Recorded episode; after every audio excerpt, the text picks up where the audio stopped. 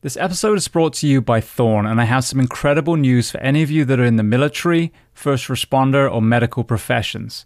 In an effort to give back, Thorne is now offering you an ongoing 35% off each and every one of your purchases of their incredible nutritional solutions. Now, Thorne is the official supplement of CrossFit, the UFC, the Mayo Clinic, the Human Performance Project, and multiple special operations organizations. I myself have used them for several years, and that is why I brought them on as a sponsor. Some of my favorite products they have are their multivitamin elite, their whey protein, the super EPA, and then most recently, Cinequil. As a firefighter, a stuntman, and a martial artist, I've had my share of brain trauma and sleep deprivation, and Cinequil is their latest brain health supplement. Now, to qualify for the 35% off, go to thorne.com, T H O R N E.com. Click on sign in and then create a new account. You will see the opportunity to register as a first responder or member of military. When you click on that, it will take you through verification with GovX. You'll simply choose a profession, provide one piece of documentation, and then you are verified for life. From that point onwards, you will continue to receive 35% off through Thorne. Now, for those of you who don't qualify, there is still the 10% off using the code BTS10, Behind the Shield 10, for a one time purchase. Now, to learn more about Thorne, go to episode 323 of the Behind the Shield podcast with Joel Totoro and Wes Barnett. This episode is sponsored by NuCalm, and as many of you know, I only bring sponsors onto this show whose products I truly swear by. Now, we are an overworked and underslept population, especially those of us that wear uniform for a living. And trying to reclaim some of the lost rest and recovery is imperative. Now, the application of this product is as simple as putting on headphones and a sleep mask. As you listen to music on each of the programs, there is neuroacoustic software beneath that is tapping into the actual frequencies of your brain, whether to upregulate your nervous system or downregulate. Now, for most of us that come off shift, we are A, exhausted, and B, do not want to bring what we've had to see and do back home to our loved ones. So, one powerful application is using the program PowerNap, a 20 minute session that will not only feel like you've had two hours of sleep, but also downregulate from a hypervigilant state back into the role of mother or father, husband or wife. Now, there are so many other applications and benefits from this software, so I urge you to go and listen to episode 806 with CEO Jim Poole. Then download Nucalm, N U C A L M, from your App Store and sign up for the seven day free trial. Not only will you have an understanding of the origin story and the four decades this science has spanned, but also see for yourself the incredible health impact of this life changing software. And you can find even more information on nucalm.com. Welcome to the Behind the Shield podcast. As always, my name is James Geering, and this week it is my absolute honor to welcome back onto the show actor, volunteer firefighter, and friend Bobby Burke. Now, in this second conversation, we discuss a host of topics from the recent actors' strike some notable calls in uniform, firefighter mental health, fitness, the inability to save, the importance of experts on film sets, and so much more. Now, before we get to this incredible conversation, as I say every week, please just take a moment, go to whichever app you listen to this on, subscribe to the show, leave feedback, and leave a rating. Every single five star rating truly does elevate this podcast, therefore making it easier for others to find. And this is a free library of over 850 episodes now. So all I ask in return is that you help share these incredible men and women's stories so I can get them to every single person on planet Earth who needs to hear them. So with that being said, I welcome back onto the show Bobby Burke. Enjoy.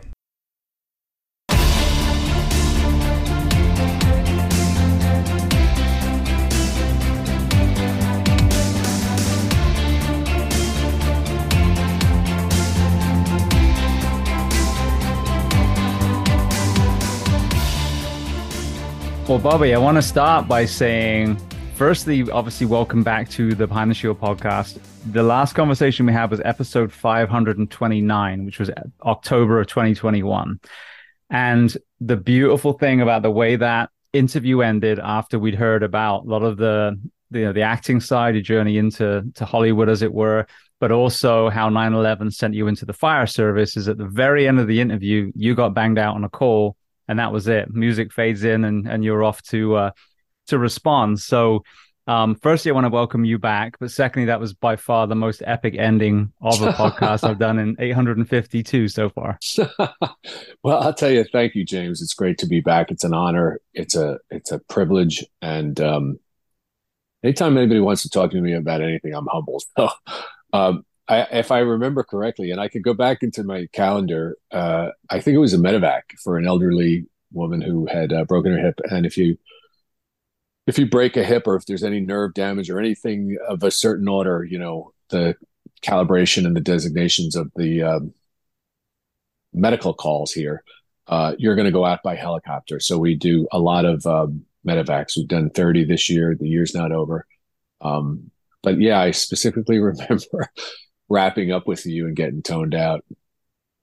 Yeah, it was amazing. Now, since then, we're talking almost two years now what have been some of the career calls that you remember the last couple of years since we chatted?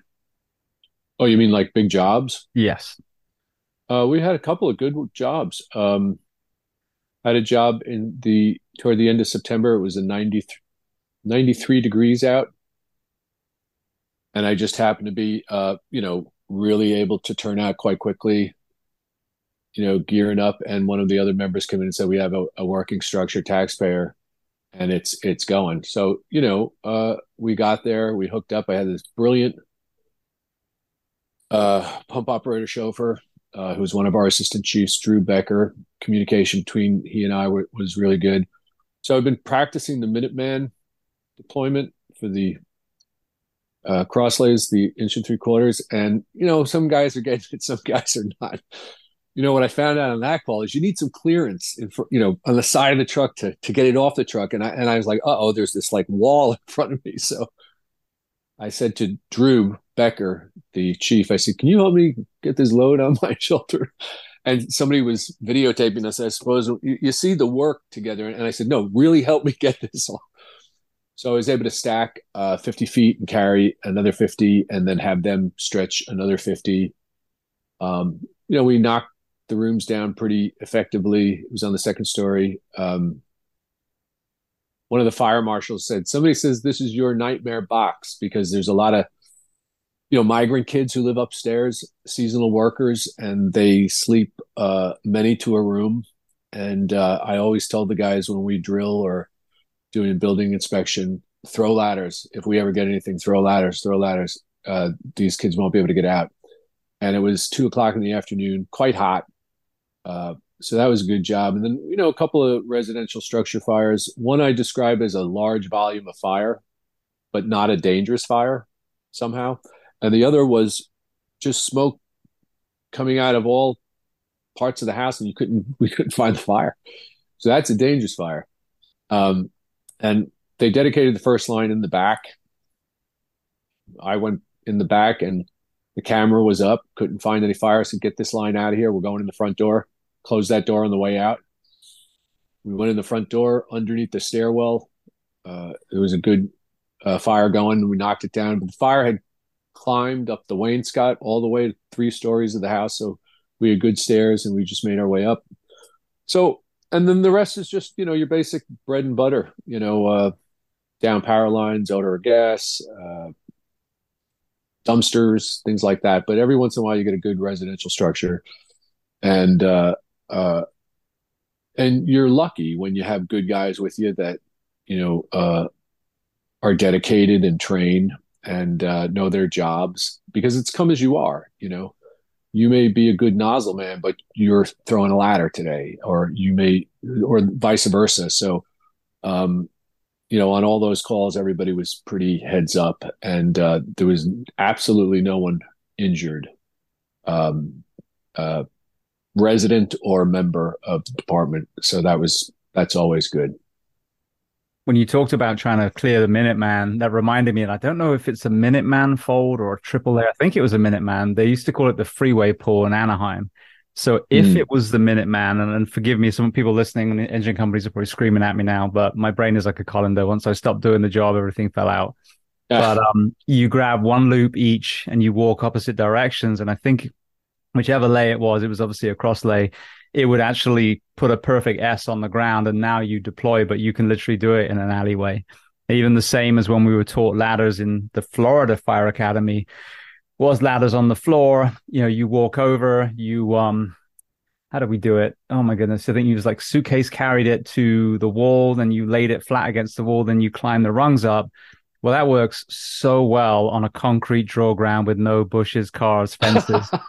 but then I went to Anaheim and they showed me how to how to actually shoulder a ladder, you know, high shoulder, you know, single man throw, single person throw. Don't worry about rotating it, just tie it off and get your ass up there. And then again, it's like, okay, we're taught these things in fire academy, but then you get in the real world. It doesn't mean it's the wrong one specifically, but some things work really well and are, in a very versatile, but some you're like, okay, that that does work, but only in that one situation. And maybe this different um, this different hose load or this different ladder throw is actually more universal when it comes to the fire ground because I've to this day still haven't been on a fire in a concrete building with no obstacles in the way. Yeah, and you know, no obstacles and Mr. Murphy showing up. Um, what did I do? I got off the rig uh, without a pack on. Uh, I had two newer members with me who came upstairs, no tools, no nothing, no camera. So the recordings of the operation, you hear me say after I have a good meal, uh, "Hey brother, can you send me a pack up?" so then you're like, "Oh, how about a couple of hooks and a small roof ladder?" Oh, and uh, you know, bring your camera up. you know, so like and DoorDash so, all this shit to the second and floor. DoorDash, DoorDash to the second floor. I'm so preoccupied with uh, that statement as the first line goes, so goes the fire, and getting it dedicated uh, with composure, get it, it dedicated with, um, you know, accurately and uh, uh, seamlessly, and uh, so you can. I got a little tunnel vision there. You know, uh, I just did not want to wait another because we had good chunky smoke working, and I, I didn't want to wait another minute. I knew I could operate exteriorly um, for the first few minutes to keep it out of the cock loft, this common loft, uh, and then uh, you know have a pack brought up to me, um, which is what happened. I mean, I was only up there for five minutes before I sent one of the kids to get a uh, a, back a pack um, and some hooks. so it's the volunteer fire service where what you know that's the side of the street that I'm on, and um, you just hope that uh, no one gets hurt and that everybody goes home and that you know you do the job as efficiently as possible and as professionally as possible. When we think of the professional fire service, the more progressive, more um, humble firefighters are really starting to understand now. You know clean cab and again it's, it's like calling national health socialized medicine. Clean cab doesn't mean surgical. It just means not having off gassing gear all over your you know your cab and putting the pack in a separate compartment which as a tillerman in california i'm a huge fan of because you can't wear a pack in, in the back of a tiller truck. So you get down and then you throw it on. You realize it takes you know six seconds to snap an scba on your back.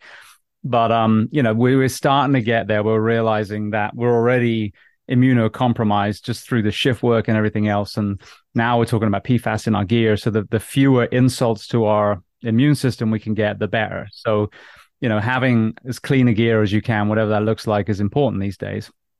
How is that being received in in your space, in the volunteer world, in your department specifically? Uh, it's being received very, very, very well. Uh, I came into my department at a kind of a uh, transitional time where the older members were, you know, phasing out and the younger people were coming in. I, I was 41, but I'm talking about, you know, people at 18, 19, 20. You don't have to explain to them, uh, you know, the whole salty thing to them. That's, that's ridiculous. Why would I wear you know, gear with toxins on it. You know, um, in the old days when what was off gassing was uh, wood and cloth and cotton. Yeah, sure, you get sooty all you like, but they're just a, more aware that there's you know pyroplastic dripping on them and um, petroleum based you know fuel. So, and uh, I speak for myself. I've seen way too many uh, of my friends die of uh, crazy cancers. You know, you know, you talk about, you know, washing your hoods and, you know, cancers around the neck, cancers, skin cancers, uh, testicular cancer. I mean, it's, it's never ending. There's always somebody in the on deck circle, just like he, you know, he died, he died. He's, he's, there's so many people sick now that I think that's what's, uh, you know, you'd be, you, you don't have to impress anybody any longer with, with the data you know, it's 2023. The data is here. This shit's killing us. Wash your gear. Absolutely. Well, what about from your world? I want to get to to the acting strike and you know moving forward as well. But while we're on this topic, our profession on the professional side, on the career side, excuse me, that's the wrong term. The career side, not professional side, because you guys are as well. um, we're having a, a, a real problem recruiting at the moment. And through my eyes, from the career side, there's many reasons. Um, everything from a shrinking population that actually can because of the obesity crisis and screens and gaming and all that stuff. Um, but also there's a lot more transparency now in what it's really like to be a professional, excuse me, a career firefighter um, you know, and the things that come along with that. You know, the the pay actually when you break it down isn't great, and you know, you get told at seven thirty you can't go home for your kid's birthday, and this generation now is is able to access the raw truth about the fire service. And you and I love this profession, and I stayed a firefighter my whole life, never promoted because I loved kicking indoors and cutting cars and sawing roofs and everything else. So it's not about the love of the job, but you know, the love of the job doesn't stop someone ending up in a casket with bagpipes playing and someone playing the last call. There's Nothing fucking heroic about that at all. So I think on our side, people when they're comparing professions now are weighing it up and going, mm, love the idea of it, but the reality doesn't seem to fit where I want to be in the next 10, 20 years. So until we change the career side and make the work week more conducive to health and actually pay these men and women enough so they don't have to have second or third jobs that is you know one of the, the barriers i think that that's created or such an issue with us. Now you come out of a pandemic where community and togetherness and service wasn't exactly the buzz topic. It was stay at home protect yourself everyone else is a murderer you know pretty pretty toxic divisive uh, conversations so now we're coming out the other end and we're asking for volunteerism and community when it comes to the volunteer firefighter. So, what have you seen as far as the impact of um, recruitment on the volunteer side the last few years? Well, it's a great question. Um, I have to be honest and say I haven't given it a lot of thought. It, but you know what? When we're done with this, I'm going to look into it. I, I, have one observation to make, and I, I think I, ho- I hope it's an accurate one across the board. The and I say kids, I don't mean to be disparaging or anything. The young people, because sensibly they are young people and volunteer. The people you are getting are of a higher quality. We have like several members who, you know, they're new. They come in twos and threes. I'd love for them to come in eights and tens and twelves, but they they don't. Or initially they come in, you know, a, a class of eight, and then you know, of course, that guy's not going to make it. That guy's, and they pare down and pare down, and and the guys that you're and gals that you're left with, and I, I'm going to say gals too, because it's unbelievable the quality of of people that we have joining. So the ones that you are left with have been just stellar, outstanding. Like I can't even. This is my own little folly corner uh, have been fantastic. So, uh, yeah, uh, fire service is not, you know, a work from home, you know, uh, a prospect. It's just a, pro- a proposition. It's, it's the exact opposite. there was a time when yourself, James, and me and Jimmy, we could get a you know uh, rent a, an apartment or a house, and you know we could afford it. Those times are gone. Everything is very very expensive. So uh, to make a living as a firefighter, firefighters traditionally always had you know a side job, um, but uh, yeah, it, it, and and then I think a big turnoff is uh, the amount of material that they are responsible for. I remember in my community, we don't have a lot of hazardous materials. We don't have hazardous materials, uh, a, a, great deal of them coming through. We have chlorine, we have propane, um, I guess various others, but it's not like we have railroad cars of, you know, trichlor, trifluoroethane driving through.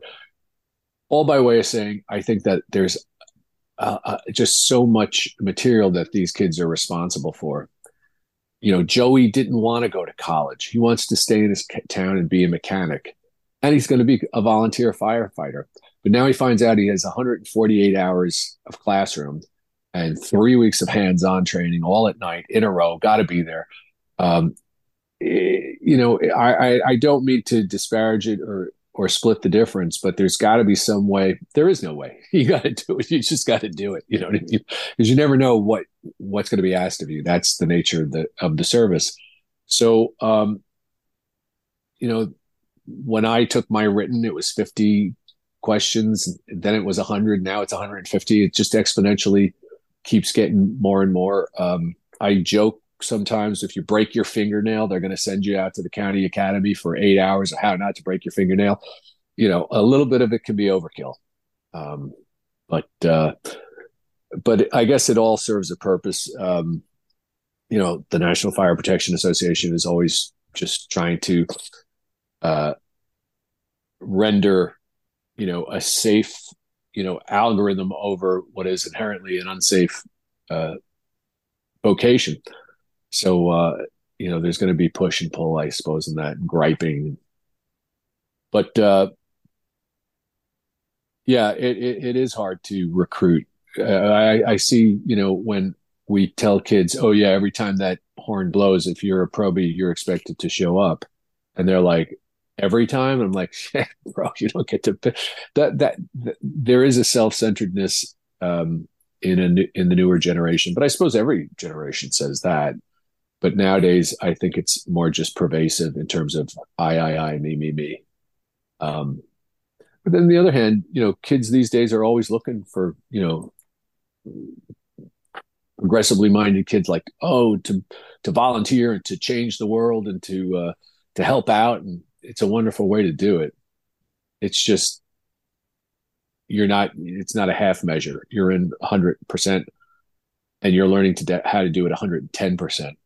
So uh, that might be uh, not as attractive to them as they initially had thought. Absolutely. Well, since we spoke, it's funny for people listening. We recorded what was it like a month ago now, and both yes. of us were mentally wrecked. So we literally trashed that interview, and here we are doing part two. But that ah. time there was a actors strike. Now I'm glad you know that we're out the other end, and you guys are ramping up again for the new year. So now, retrospectively, talk to me as an actor about that experience, and then I'm I'm curious from the union point of view because as as a volunteer, as you said to me before, you're not in a union as a firefighter, but you are as an actor. So it'd be interesting to see the the parallels maybe between your union and the union, for example, uh, FDNY's union, and what you've observed in your brothers there and sisters. Um, well, as I mean, just this afternoon, I voted yes on the new contract. I'm not entirely happy with it, but I'm a business person, so I'm always looking to compromise, not my values or ethics or anything like that, but you know, uh, uh, agreements. Let's say, um, I would like everybody to get back to work fairly. The problem sometimes is that you know, if these were not, if these were tough times for movie studios and networks, uh, I could understand their, you know, not wanting to give in or give a little more, but these are banner, record shattering profit years. And the fact that there is very little uh, profit sharing you know, when we're asking things like a, a little bump into our healthcare, um, a little bump here, a little bump there, there are certain scales over which actors get paid that haven't changed in 30 years. Now, the other side of that is I hear my immigrant dock worker, bartender, superintendent of the building father in my head going, get a fucking real job, will you? you know? but the fact, but the fact of the matter is, you know, uh, uh, entertainment is, is, uh, it can be, you know, it's impervious to depression or recession, you know, like booze, you know, people want to go watch movies, watch television. Uh, and it's long hours, you know, it's can be 16, 18 hour days. Uh, uh, I've had people on sets with me freeze their ass off or sweat their ass off. Like when, when, oh my God, when is this over? It's like when it's when they tell us, and and you have to be up at four o'clock to come back. Yeah, so you know it, it can be a grind. It can be a grind. Then there's the memory aspect. You know, you, you have to. Oh, I have 22 pages of memorization, and I get there and I'm ready to go. But tell me, oh, you're not memorizing that. You're memorizing this. We're changing it all. You know, a lot of stress. You want to do your best the strike one of the big sticking points was artificial intelligence. They get to scan robert burke. He can stay home tomorrow. We'll just use his image. It's like no you you know what i mean? Uh, robert's going to do four takes and the producer says that's it no more. We'll just use the computer to get it right because he flubbed the line. Well you know i'd like to do a fifth take because it's all money. It's all you know, they calibrate it down to the last little nickel, and you're making uh, art pretty much. Um, you you hope that it's artistic, uh, and so to you know lay this artificial intelligence and this computer, this robotic type of machination over it is uh, it's kind of uh, ridiculous. Um, uh, you become indignant. You're like, really? You know, h- how do you get AI and uh, you know the work of uh, you know John Gielgud or Laurence Olivier or how are they synonymous? Not that I'm either one of those guys. I'm just saying, you know, um, you want to go see a movie made by robots and a computer, or do you want to go see a movie made by humans? It'll be up to you pretty soon, to tell you the truth. Um, I'd rather see movies made by humans. And um, you Except know, Backdraft special... too. I, I, don't want to see Backdraft two again. and that was made by humans. I, I, I, I, I think I saw bits and pieces of Backdraft one, and I couldn't. I, you know, I, I had no idea what was happening. I said, "This is." I just didn't understand what was happening at all. You know, guys hanging from pipes, and I'm like, really, you know, I just didn't get it. Um, you know, the funny thing about the fire service in movies, people don't understand when when the fire is really going. This is what you see. Okay, mm-hmm. that's about it, right? So uh, it's very hard to make movies about fire. I remember when we were doing Rescue Me, and the fire gag people were, you know, they were very cognizant because they had FDNY guys on the set with them all the time, you know, trying to help and enhance and and make it as real as possible. But getting back to the contract, I think we got, you know, incremental bumps. It's a three year deal. Um, the union has always been really good at keeping you safe, you know, um, just in terms of, you know, getting to the set, getting home from the set with enough sleep. Um, you know, the conditions of the working conditions, protecting yourself, uh, children who work, that they should have tutors, that they should not work so long, because obviously we're, we're in a business that they will take anything they can get, um, and you need to have these uh, these union, you know, uh, uh, uh what's the uh, labor, uh, you know, united labor to to for protection, or otherwise you'll be just taken advantage of it harkens back to the days of um, you know Mary Pickford and United Artists. These actors were getting worked into the ground, and they said, you know what, we're going to start our own studio and make our own films, and they did. Um, but um, unified labor, I, I, don't think there's anything wrong with it. sometimes it goes off the extreme end. Unions can ask for crazy things, but as actors, we weren't asking for anything crazy. We were just asking for a fair deal. One of the things I've had a few few uh, stunt people on there. Obviously, that was my side side hustle, as they say. Um, but I never really worked as a stuntman on movies. I worked on the World Trade Center film, but it was really as a glorified extra playing an FDNY firefighter. So mm. I got mm-hmm. to experience what you're talking about like oh wow this is not fast or exciting actually on set. It is, it is neither of those things. The, the, final result is amazing but uh yeah um hurry up and wait is definitely uh, a thing there. Um but uh but some of my friends are you know one of my good friends steve dunleavy who actually worked in japan 22 years ago as a stuntman he's now phenomenal. He he works with uh, keanu reeves and you know all kinds of people at a very high level. Um but you realize that that organization has very little representation. They don't they don't think they don't even get awards in the Oscars. Now, when you look at how many action films there are, and you know we're recognizing everyone from makeup to costume to set, to et cetera, et cetera, but the person that's almost dying for the actor is not getting recognized. So, what about that? Have you had a kind of perspective on that side? You mean from the stuntman? Well, just just as an actor, I mean, what's have you heard uh, rumblings or you know of of oh, that group of people? Uh, no, but I I I've worked with a lot of stunt guys. I've worked with the top top top people. Um, you know, the Stuntmen's Association within the community of the Screen Actors Guild, within the community of filmmaking, they're venerated. Do you know what I mean? They're I perceive them as almost scientists because you need to calibrate and measure and weigh and uh, understand a lot of stuff to make certain of these stunts come off well. The stuntmen I've worked with over the years, I found to be probably some of the most interesting guys I've met in in in the business. Uh, I'm in touch with one uh, fella. He's also a judge, a UFC judge. Um, they listen uh, you know when i did robocop it was my third movie and um, russell towery was my was my uh, he just told me to make uh, oh, i forget what he used to say make my dialogue sound good burke. Um, this guy this you're working guy for him?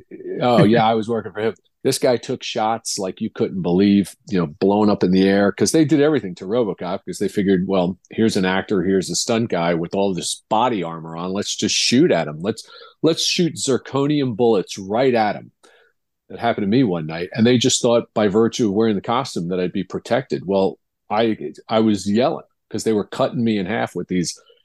They're like they're like paintballs but when they hit something hard, they spark. There's Zerks. I don't. They don't use any of this stuff anymore because it can all be um, computer, you know, image graphic in. But um, yeah, the I don't know. I, I suppose the stuntmen know who they are, and you know, um, they've always done such a great job. But again, the level of what's being asked of them in terms of danger and you know spectacle and thrill uh, is always going up. You know, it just seems to me that when I read about or find out about some stunt, you know, in this film they did this, or you see some of these um, stunts that Tom Cruise has been able to affect himself. There's a funny story somebody tells. I think it was Matt Damon telling a story about Tom Cruise Tom is telling the stunt coordinator, I don't want to do this. And the guy says, Oh, no, that's just too dangerous. So Matt says, Well, what did you do? He goes, Well, I got another stunt coordinator. it's, like, um, it's game on, it's game up. I'm I'm 63. I hope not to be involved in many more stunts. I've done a lot of my own fights. Um, I've done a good share of my own stunt work, but again, uh, I hope these guys get what they need and what they want uh, because it's it's very very very dangerous what they do. I had a guest a while ago now, English stunt woman, um, Olivia Jackson, mm. and she worked on Resident Evil Three, I think it was, which I'm assuming was still SAG.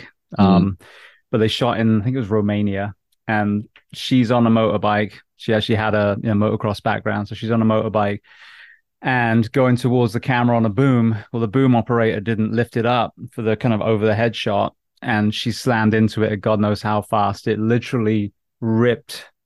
Her arm was still attached, but everything internally. The, oh, the, really? The blood vessels, I think they were able to reattach, but all the nerves were severed. I mean, you know, all kinds of damage. Um, and she's an amazing woman. She's she's gone back to you know, martial arts and writing all wow. kinds of things. But I mean, completely life catastrophic life changing injuries to the point where her her her excuse me her arm was numb. So she opted to have it cut off. It was still you know had blood supply and everything but it's like it's just annoying. I can't feel anything. I can't do anything with it. It's never going to work again. So she's got it. Yeah. So that was the big thing i think with the stunt world was the protection like the insurance. Like if something goes wrong do you have our back? And i think it's certainly in that production she was kind of left high and dry somewhat. So so yeah, this is the the dark side of the stunt world. Yeah, there is a dark side, especially when you're off campus, like you're not shooting in Culver City or you know one of the studios or one of the lots. You're in Sofia, Bulgaria. The guy says action, you know, and they blow up 50 canisters of plaster and gasoline uh, mimicking a B-52 arc-like strike. You know, I've seen that, I, and I just thought to myself, Jesus, something's wrong. These explosions are way too big. Um, but they those explosions that I'm speaking happened in actually Thailand, and uh, they were replicating a B-52 strike. What did I expect? Uh, were they within the parameters and the boundaries and the safety issues of OSHA? And I, I don't think so. I think they were just you know, it was unbelievable. Um, my my third night on RoboCop, Robo comes into a command center. He points his hand at something. It's going to spray gasoline at this command poster display, and it's going to ignite it.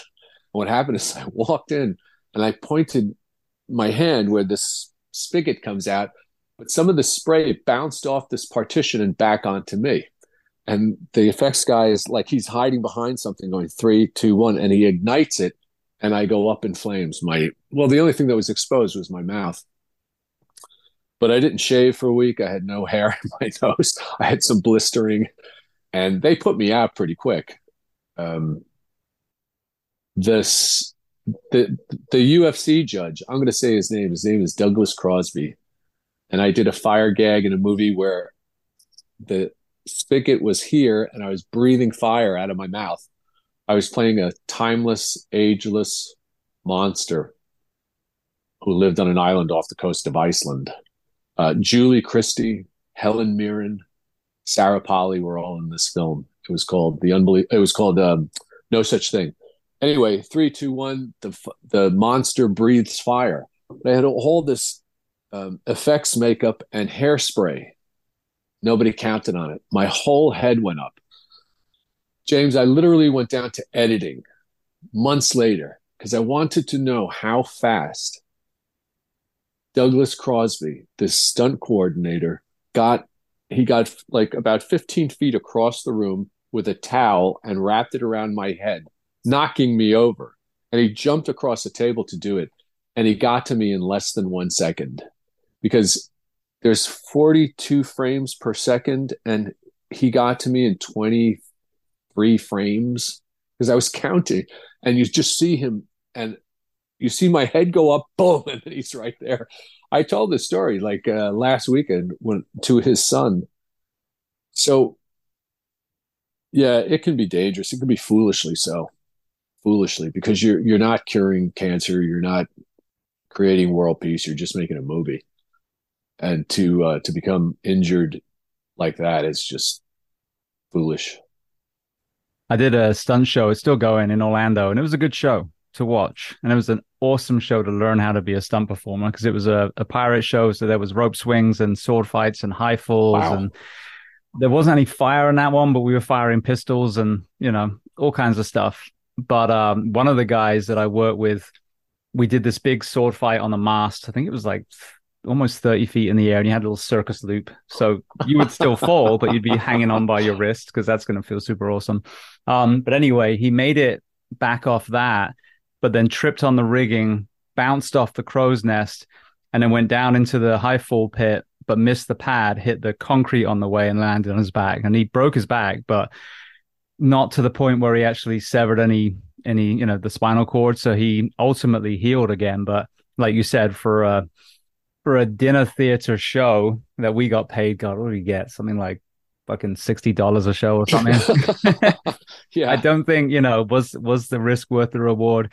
Probably not. But this is the thing: is that there are places out there that treat their people like gold, and then there's the rest of the entertainment industry where corners are cut and safety is maybe kind of disregarded a little bit. So yeah, that was the one. You know, I was amazed. It was like an hour and a half of solid stunts as well. I mean, like you were fighting and running around for 94 minutes um, sometimes like two, three times a, a, night if it was a Christmas season. So yeah, I mean, kudos to all the the live action theme park and dinner show stunt people out there because uh, yeah, that's they're the unspoken heroes I think of the stunt world. I think they are because they come up with they come up with some crazy shit themselves. You know what I mean? when you see some of these, I was just in Tombstone, uh, not just uh, in August, I believe, uh, and I watched a street battle there. It was pretty good. Um, I, I was telling a story during Tombstone during the shootout at the OK Corral. I have my right hand extended way far away from me, um, and and oh, I, I'm bringing my my my chin over to the right side because I have a double load squib on the shoulder and I want it to project out that way. Three, two, one, action! Bang, bang, and I have my, you know, away from it. And they pack the squibs on this side. Oh, bang! So that was bad. I had to uh, I had to agree to a double load above the heart because it can be dangerous. I said, nah, if it's going to just spray out that way, it'll be fine. I'll keep my head away. Packed on the wrong shoulder. So that was, uh, they fired that fellow though. Uh, one of the other actors said, Burke, he was, he was on a plane going home before you hit the ground.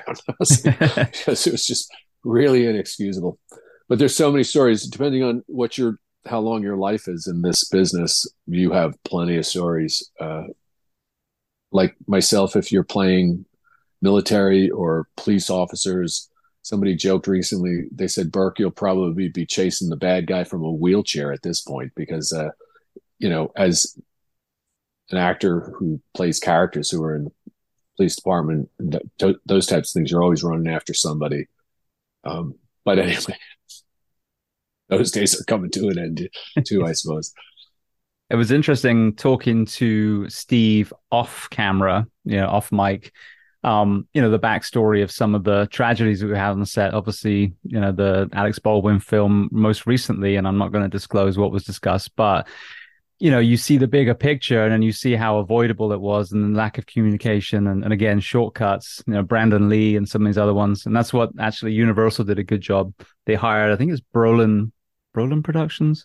I got the name wrong. Anyway, the same guy has been teaching me for you know 22 years, and they're so diligent. They tell some of the stories, and doesn't matter if you know if it's a rubber gun or whatever. You're not ever pointing it, you know, towards someone, and God forbid you are actually firing around like the Terminator show we used to. Terminator is, you know, supposed to be 45 degrees from T1000s, which I was, so you're taking that shot, but you know, you get some nervous new guy and it starts getting a bit close. So you realize, yeah, all it takes is just one one momentary lapse of concentration on a set and it could be life or death. Yeah, that wattage uh, that's packed into a full loaded blank will just, you know, blow your skin off or your skull or whatever it is that's in front of it. Um, I, I don't really, I'm not going to really speak to Alec or the or Rust. I wasn't there. Um, I would only let those who have worked with me in the countless, um, you know, firearms scenes that I've been in uh, speak to my attitude and my, um, you know, the way I conduct myself with firearms. Absolutely. Well, you mentioned about having um, subject matter experts on Rescue Me. I watched a film not too long ago since we last talked called Paramedic. And uh, it would have been a great film. I think Jake Gyllenhaal was in it. Um, and the idea was these two bank robbers hijacked an ambulance, and that was their getaway. It was kind of like Speed. You're in the ambulance for most of the most of the film, but they must not have asked any real paramedic to actually come and advise. So this woman is, I mean, the the dialogue is absolutely fucking nauseating for a start, but also she's doing compressions while he's still got a you know uh, a jacket on, you know, a vest, um, and just everything was wrong. So talk to me about that. You know, what's what's the the magic combination that some films get it right with the right people? And and and why do some productions still refuse to to get the real people on and add some authenticity to it? I've been very lucky with the consult you know consultants that have been hired um, in a lot of my experiences. 90% of my experiences i've had the top top top people. You know i i talked to you i just mentioned that b52 strike that they were trying to simulate. That was from an HBO film called Bright Shining Lie that we did. Um, Bill Paxton was the lead. He was playing uh, John Paul Vann, which was a civilian two star general, civilian two star general in the later parts of the Vietnam War.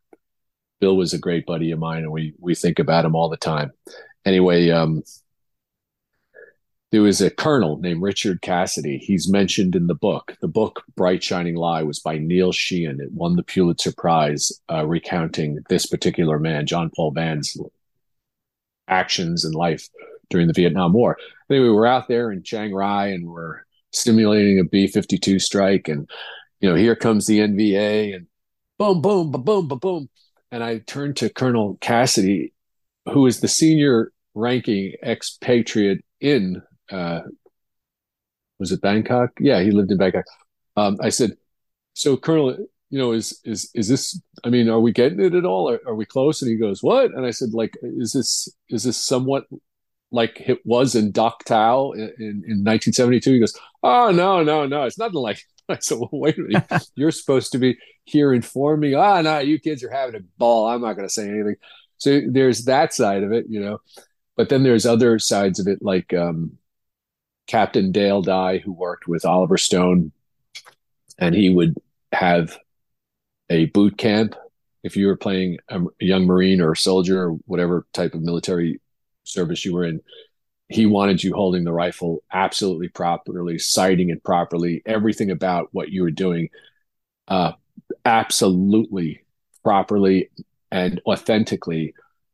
Because in his eyes, as not only a former Marine, captain, combat decorated uh, Purple Heart recipient, multiple Purple Heart recipient. Uh, he's also an actor and an artist. Do you know what I mean? So he understands that the whole amalgam of the two, his consultation and and and uh, and the script and the story is art. You know, and and and, and homage. You're you're paying tribute. You're paying honor to the men who who who fought in that war that they were wanted to be there or did not want to be there, believed in it, did not. Besides the fact, we're telling a story here, and so we want to get it as authentically as possible. So Dale Dye, I learned so much from him in terms of um, you know dedication to to uh, playing it right, um, but doing a lot of the military stuff. So I've had a lot of military consultants. When I was playing General James Mattis in Generation Kill, and I was really uh, nervous about that. Uh, I had wanted to play this other colonel. The part went to somebody else, and I didn't think I was going to be in the series. And then they called. They said, "Well, would you play James Mattis?" And I said, "No, I think I'm a little too young, and that would be dishonorable." And they said, "No, everybody signs off on you." So I show up in Namibia, Southwest Africa, my fourth, third time being in that country and I'm on the chow line at lunch, and there's this jacked Marine who's in the book. He was a scout sniper, recon Marine named Rudy Reyes.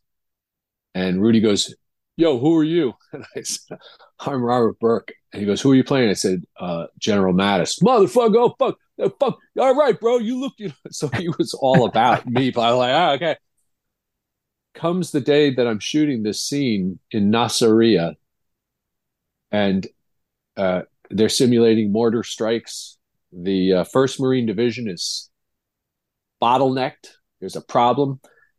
It is a historic day in this operation because this is the day that a very revered Marine colonel is being relieved of duty by myself, by my character, and uh, and then you have like, you know, eight ten Marines who are actually in the book who were actually there on that day, with their arms crossed, watching you perform, and you're thinking, okay, actor boy, you know. how do you play James Mattis? You know, so um, I just started barking very similar to how I am on fire. Fireground, to tell you the truth, um, when things are not going properly. But uh, you know, there was a there was a you know everybody was a consultant on that job because everybody's mentioned in the book. Um, Generation Kill, uh, First Marine Division going into um, going into Baghdad, Operation Desert Storm, and uh, Operation Iraqi Freedom, rather, and uh, so you know, from that to like detectives, I, I had a guy, Jimmy Bodner. He does Blacklist. He does a lot of shows. Former Brooklyn homicide detective, guy's seen it all, done it all. And I'm doing a scene where I knock on this woman's door and she opens the door. I put my foot in the door. I'm like, hey, is you know Joey Smith live here? And she's like, no, he's not here and everything. So he didn't show up yet on the set. And I forget he was delayed for some reason. And then finally on the third take, I put my foot in the door, you know, just so she doesn't close it. And it cut. Hey, Bobby, yeah, I'm Jimmy Bodner. I said, hey, Jimmy, how you doing? He goes, I just drove all the way in the Queens just to tell you to put your foot in the door, and you put your foot in the door anyway. Okay, brother. So it's like you never know. Uh, these little tweaks, these uh, little things that inform your character, the authenticity of what you're doing. I like it. I like to find out these things.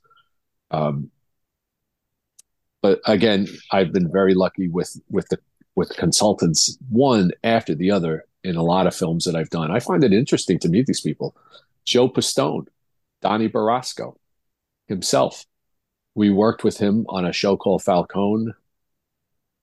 I got to be friends with him personally. The last time I was ever in the World Trade Center was in May of 2001 uh, Lou Schiliro was the retiring boss of the New York FBI office, and Joe calls me. He's like, "Hey, you be my date.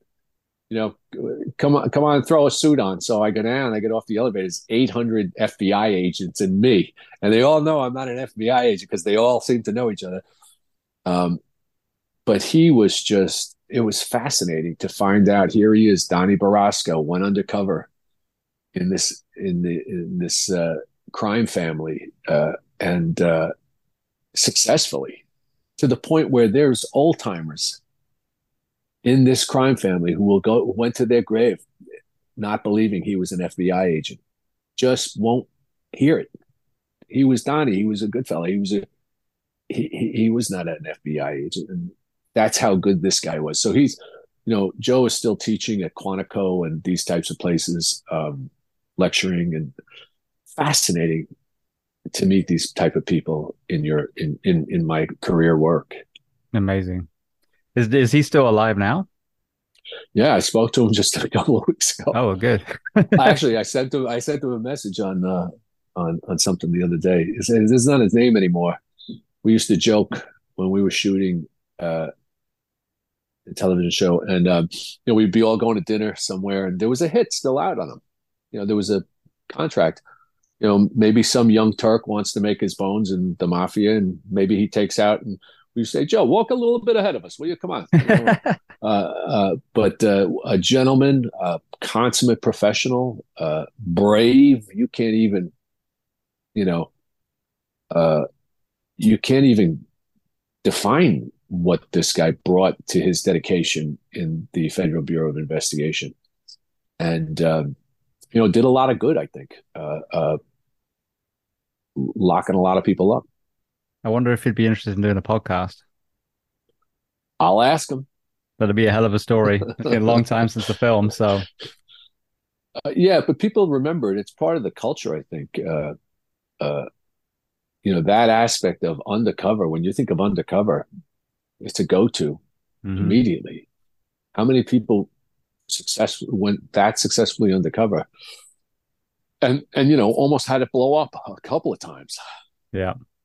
I had uh, Jay Dobyns on. He was the one that infiltrated the Hell's Angels. Amazing story. Oh, amazing. Actually, it's a sad story because then it was ATF um, after all the stuff he did and the danger, you know, he put himself and his family in. Uh, let's just say he was not well supported by his department after it all, you know, went tits up. So, um, little organizational betrayal going on there too. Wow. Yeah.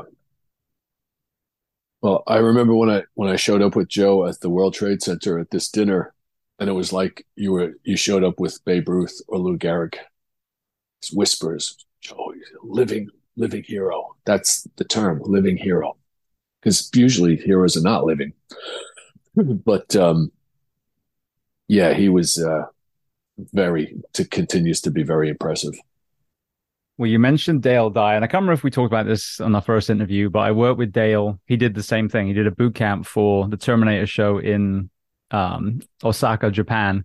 So it was him, and then Julia was our not our director. I forget what term. We had a director, Adam Bizar, but then Julia was second in command and was one that we spent most of the time with. But so we did this kind of mini two day boot camp with Dale you know so we got to do all the cadence stuff and then you know separated into our roles and everything. So i had him on the show when i started this podcast and it was incredible. Oh dale? Yes. Yeah actually i want to get him back on because he's just fit wrapped up his new kind of um, band of brothers series the next the next one that they're doing. So now this is all ramping up again. I got to reach out and see if uh, if he wants to come on but yeah amazing. I sat i stood in a in a bar in osaka years ago hearing vietnam stories for him I have a story I can tell you about. I'll tell it to you off camera. okay. Well, the other one you mentioned was Rudy, Rudy Reyes. He was on the show as well. And, you know, it's funny because you watch your show, your Generation Kill, you know, Fruity Rudy and everything. But that is well, probably one of the nicest human beings I've ever met. I mean, spiritual and, and, and the way he is physically, but he who he is is not what you think when you first see this you know model looking dude but uh yeah another another amazing human being and, and so humble after you know the role that he played too. My fire department for 14 years did what's what we refer to it as a warrior appreciation event. We worked with wounded warrior wounded warrior project uh, uh, vet hack uh, different different organizations. Actually we we now only work with organizations that don't pay their staff. But i remember one time uh, i said i just text or emailed rudy. I said because um, we would get together we would have gen generation kill little re- mini reunions in manhattan. You know chance kelly would come down. Um, uh, a couple of the other actors whose names are escaping me um, Peter Sarsgaard, uh, uh, and, and, we'd all get together. But I, I, texted Rudy and I said, "Hey, listen, we're doing this Warrior Appreciation event, July 14th. I don't know if you're in the New York area," and and I never heard back from him. And and then the day comes, and you know we had a little parade for them, and then like an event where they could eat and go to different bars and just you know have a day at, out at the beach. And, uh, all of a sudden the event is kicking off and I see this dude standing by a garbage can looking at his phone. It's Rudy. I'm like, dude, what are you doing? He's like, hey, what's up? I was like, you made it. He goes, and he looks at me like the innocence of a child. He goes, yeah, of course I made it. And and the organizer was this former Marine named Gene Wu. And he goes, Gene's, Gene's my brother. Of course I'd make it. Like the the fact that I would even begin to question would he make it or not was absurd and I, and I remember that moment, the dedication. Like he flew from like I think Kansas City to L.A., L.A. to somewhere, somewhere to New York to make this event, and he was on time. So um, yeah, Rudy is, uh, and it was a great event. We had a we had a blast. Uh, we had a great time. He had a great time. Um, I was proud of my department. You know, uh, uh but he is, and I, I, we've been watching him on his new show, uh, Special Ops, I believe it is. Yeah, SAS um, Who Dares Wins, I think it is. Is that right? Who Dares? Yeah. Yeah. My, my wife says maybe if they have a geriatric, uh, you know, uh, uh, part, you could go. anyway, uh, yeah, but um, yeah, like, but where would I ever like really get to meet a Rudy Reyes, uh, uh, except uh, you know, in in this life of um, of being an actor and and being on different sets, and truthfully, one of the, the things I love about acting is when I get to do something that's historic. You know, then you really get to jump in and read what happened, who they were, um, what they were like, what they experienced. Um, and and every time I've ever done a war movie, not one time has anybody ever shot at me in anger. So you can act all you like, but you're never, ever, ever, ever going to know um, what it's like. I, when I talk, talk to people who have been shot at, the indignant indignity of it, it's like, why is that dude? You know, it's this crazy mind uh, uh, uh, thing where where somebody's trying to take your life and um, that's a whole other jump off you know you can you can act all you like but you're never going to get you know there somehow uh, but I, i'm just always uh, in awe of uh, you know i remember getting off the plane in, in in thailand in the heat and i'm like how can anybody i, I can't even you know, my tummy doesn't feel good. like, she's like, but nobody's shooting at me. You know, uh, I could barely breathe. Uh, one of the years I was in Thailand, there were these crazy fires, and the sun was always gone, and uh, smoke everywhere. But it was uh, even the Thai people were passing out. It was particularly hot that that that particular year. Um, I'm just meandering and babbling now. Sorry, James. No, you're fine. I was just uh, turning over my shoulder because my dog had pushed away into my office. But my son just took her out again. She was making all kinds of noise in the background. What kind of dog do you have? Uh, German Shepherd. Yeah, she. Oh, uh, nice. Uh, she's uh, she's amazing. Actually, like that's kind of a good segue. I uh, I just came back, and we were we touching um, on it before we hit record. But I just came back from England, and uh, yes. I went back to take care of my dad. He had full knee replacement um, was on his own, so kind of met him in London, is, is uh, staying with his his uh, brother's apartment. So there for a couple days, drove him all the way back to to his home, um, and then some other stuff happened anyway. So I finally kind of get him settled, get on the plane in uh, in London, and doors are closed. We're getting ready to to push off, and I see commotion. I got my my headphones on and I look and in front of me people are kind of just doing abnormal things. So I take my headphones off and then I look back and there's a whole crowd around this area. And you know, for for anyone listening, okay, we know what it looks like when when there's a thing going on. Yeah. So kind of ran back there. The lady right in front of me was like, "I'm a nurse," and, I was like, "Okay, I'm, I'm a paramedic." You know, expecting to be flooded with with other Sink, yeah. sinkable episode. Exactly. Yeah. So, and I've done that before. I've, I've been a medic on a plane before. Interesting, because when they say, "Is there a doctor?" Lots of people put their hands up, but then you realize that a doctor in dentistry or podiatrist, yeah, may not be the right person for an emergency. Um, but anyway, this was a legit cardiac arrest. Guy face planted oh. in the uh, in the aisle, and yep. so I think I was the only one from an emergency background at all on the entire plane. This, the nurse was was helping; she was checking the pulse, and then there's another guy that kind of found his way on one of the seats and did compressions for a little bit, but ended up running this code with a bunch of people that never really done this before, with very limited equipment. Because bless the uh, the crew of this plane, they had to ask permission to open each piece of equipment. So that wow. delayed things too. So initially, you know, handed just a, a bag valve. I mean, it's not a bag valve, a non-rebreather and a tank that only went up to four liters a minute. So I'm like, well, that's just not gonna not gonna work.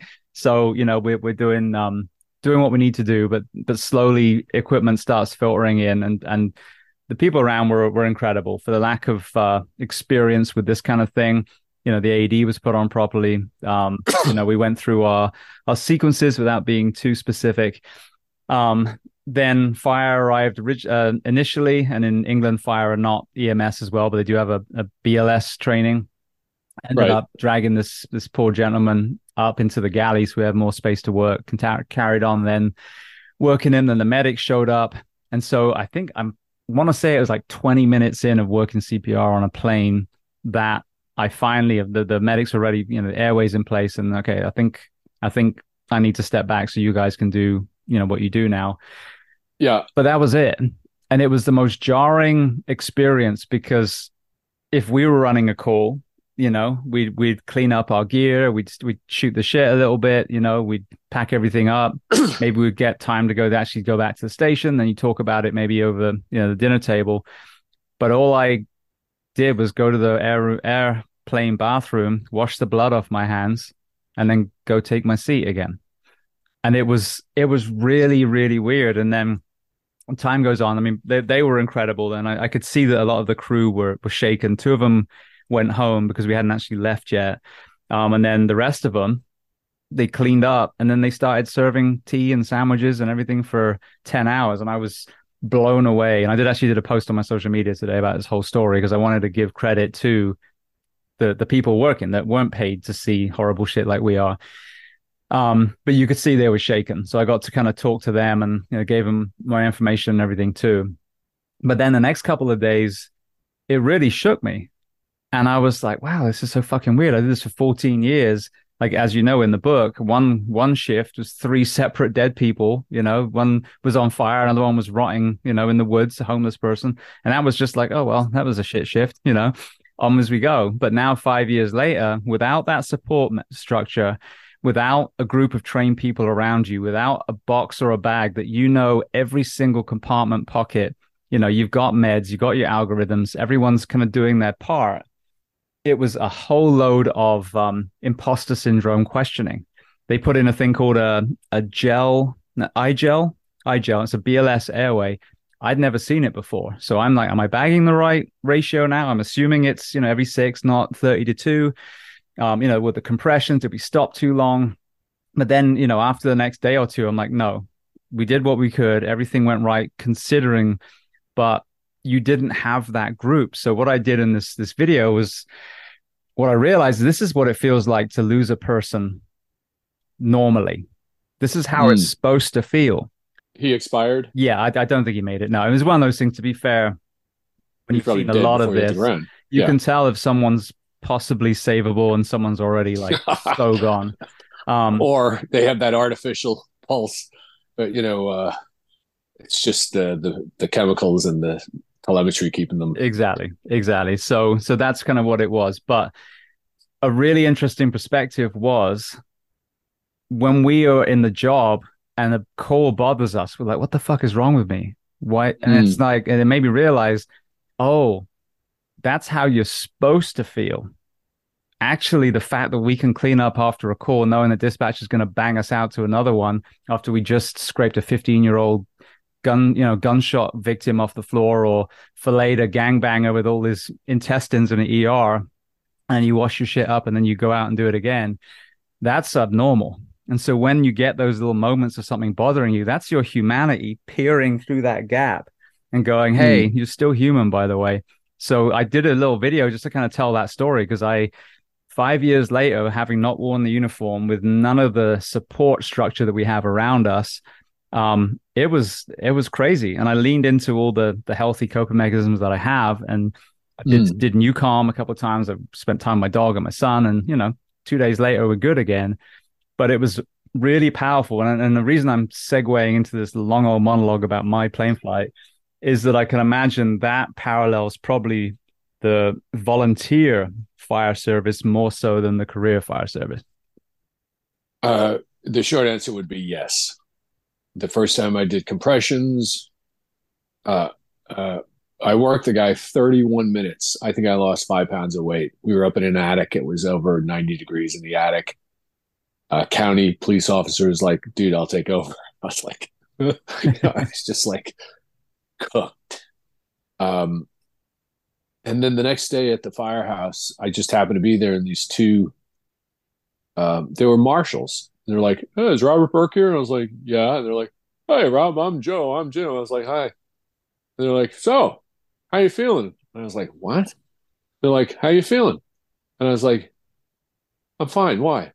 They're like, well, we heard you had a, you know, uh, arrest yesterday and you worked pretty hard. And I'm like, oh, you guys are here. so I said, and I and I was truthful. I said, I'm fine.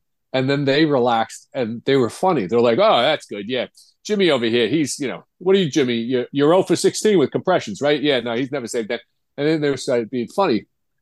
But, uh, and then I had another guy, compressions, uh, echo, echo call, designation, go right to the call. Go right to the call. If you're, if you're, and I get in there and girlfriend, six, 60 year old girlfriend is giving compressions, but she's really not, she doesn't seem too enthusiastic about it. Nobody in the house seems very enthusiastic about this guy on the ground. And I'm like working him like, you know, a rented mule. I'm like, not on my watch. And, and he aspired. But um, I those you know, like it or not, I'm being glib and uh, I don't not disrespectful, but I'm just saying you, those calls they don't leave your mind when you're in a very public, compressed place like an airplane. It's compounded. You know, people are watching. You're out of your element. If I had my, it's a you know, there's there's the dualistic quality of the rescue beast that's within us. You know, you're I'm going to save this guy, but I can't save him. It's like a bad dream. I can't save him because I don't have my stuff. I don't have my guys. I'm not I'm not on the job anymore. So that's a really vulnerable place to be, I think, psychically. Um, do you ever see the Lucas device that gives compressions by itself? That's what they took him off the plane with. And I think it was very optimistic, to be honest. Um, that's I think that's the most traumatic, traumatizing. Even when I see it, I'm like, oh my god, it's it's a chong chong chong chong chong chong. Um, you know, it's funny. My department bought one, and within a month, we had two saves, two two legit saves with this device. You know, kept the heart beating, kept the blood flowing. Uh, I, I just think you know your thorax is going to be coming out the back of your head. But anyway, uh,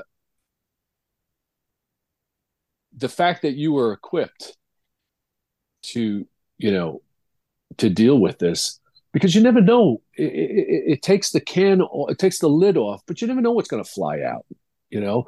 A lot of times what flies out with me is resentment that i had you know from from uh, former bosses or members you know coming at me from the back with the knife you know? And and that boy i can get up take a piss at three o'clock in the morning that's what i remember you know what i mean? And that you know it's gotten a lot better but for a long time, my life was really just uh, not good mentally uh, surrounding that. Um, so we we have to be really careful, you know. Uh, my friend Pat Brown, who passed away on 9 11, his brother was a firefighter. His brother was an emergency room physician. His brother was in New York for some 9 11 thing takes off in a plane. Old lady codes in the bathroom. Is there a doctor? Mike's an ER doctor. Yeah. Mike's compressing her. He's giving her this, that, the other. Plane lands. Oh, thank you, Doc. Doc, do you want to wait for a different plane? We'll put you on a. They put him on a different plane. James, somebody else had a code on the on another plane. Same day. I thought I was Two a codes. shit magnet. I'll send you the article my friend Mike Daly used to write for the Daily News. Two different planes, same day, one doctor, two codes. Um, but but Mike was of a he was a different type of guy. I don't think those things got to him as much. Um, maybe I, I, am misspeaking, but uh, you know, he, he, we didn't laugh about it. Oh, he was on like Katie Couric had him on the Today Show, and we were joking. He he had this big mustache, and if you if you played his interview at fast forward, he looked like Speedy Gonzalez, you know, trying to get out of a you know, um, he, he, was so shifty looking. Did not look like an emergency room physician. Uh, referred to himself as master of the universe. You did not die on his watch. You know, one of these super. Uh, you're not dying, baby. You're going to be fine. He was a tremendous, tremendous physician. He passed away October 30th, 2020 of directly, you know, uh, 9/11 directly related cancer. Um, yeah, so I don't know. You got to be very cautious with this business. Um, you know, you and I are being a little flippant, a little glib, and uh, uh, but but we understand the seriousness of it, and we accept the seriousness of it. Uh, it's one thing to understand it and say, "Well, it's over there." No, no, no. It, the scenario you describe, it, you know, uh, again, if you hadn't been five years away from it, oh, okay, James on a plane. Wow, you got to work a guy. But being away from it, not having your guys, it's just that vulnerability that we don't like that, and uh, that you, I'm, I'm, I'm happy for that guy. He had every chance with somebody like yourself there, but uh, but it wasn't meant to be, I suppose, that day. No. Well, the other thing was for me, and I talked about this on the show. I don't know if we discussed it last time, but kind of like that one cop, I'm O for whatever 14 years when it comes to cardiac yeah. arrest lots of pre-code saves you know and and codes that went really well but i had the brain bleeds the gi bleeds the shaken babies the sh- stabbings the shootings you know and and every time i showed up like all right well if you're in cardiac arrest i hate to tell you but you're fucked because paramedic james is here and uh, he's over whatever now and so there was a little thing in, in the back of my mind as well, like, all right, well, there's another one you didn't save. And I, I've talked about this a lot because obviously you're not God. And that's an important conversation. Like we are not supposed to save everyone, but we do a disservice in the fire service and in paramedicine when we teach our people. We're like, if James and Bobby go in with a hose line, do a primary, you know, pull the kid out, uh, every, you know, they made it. Beautiful. Good job. Or mega code, you know, we're going to defibrillate, we're going to push, you know, epi and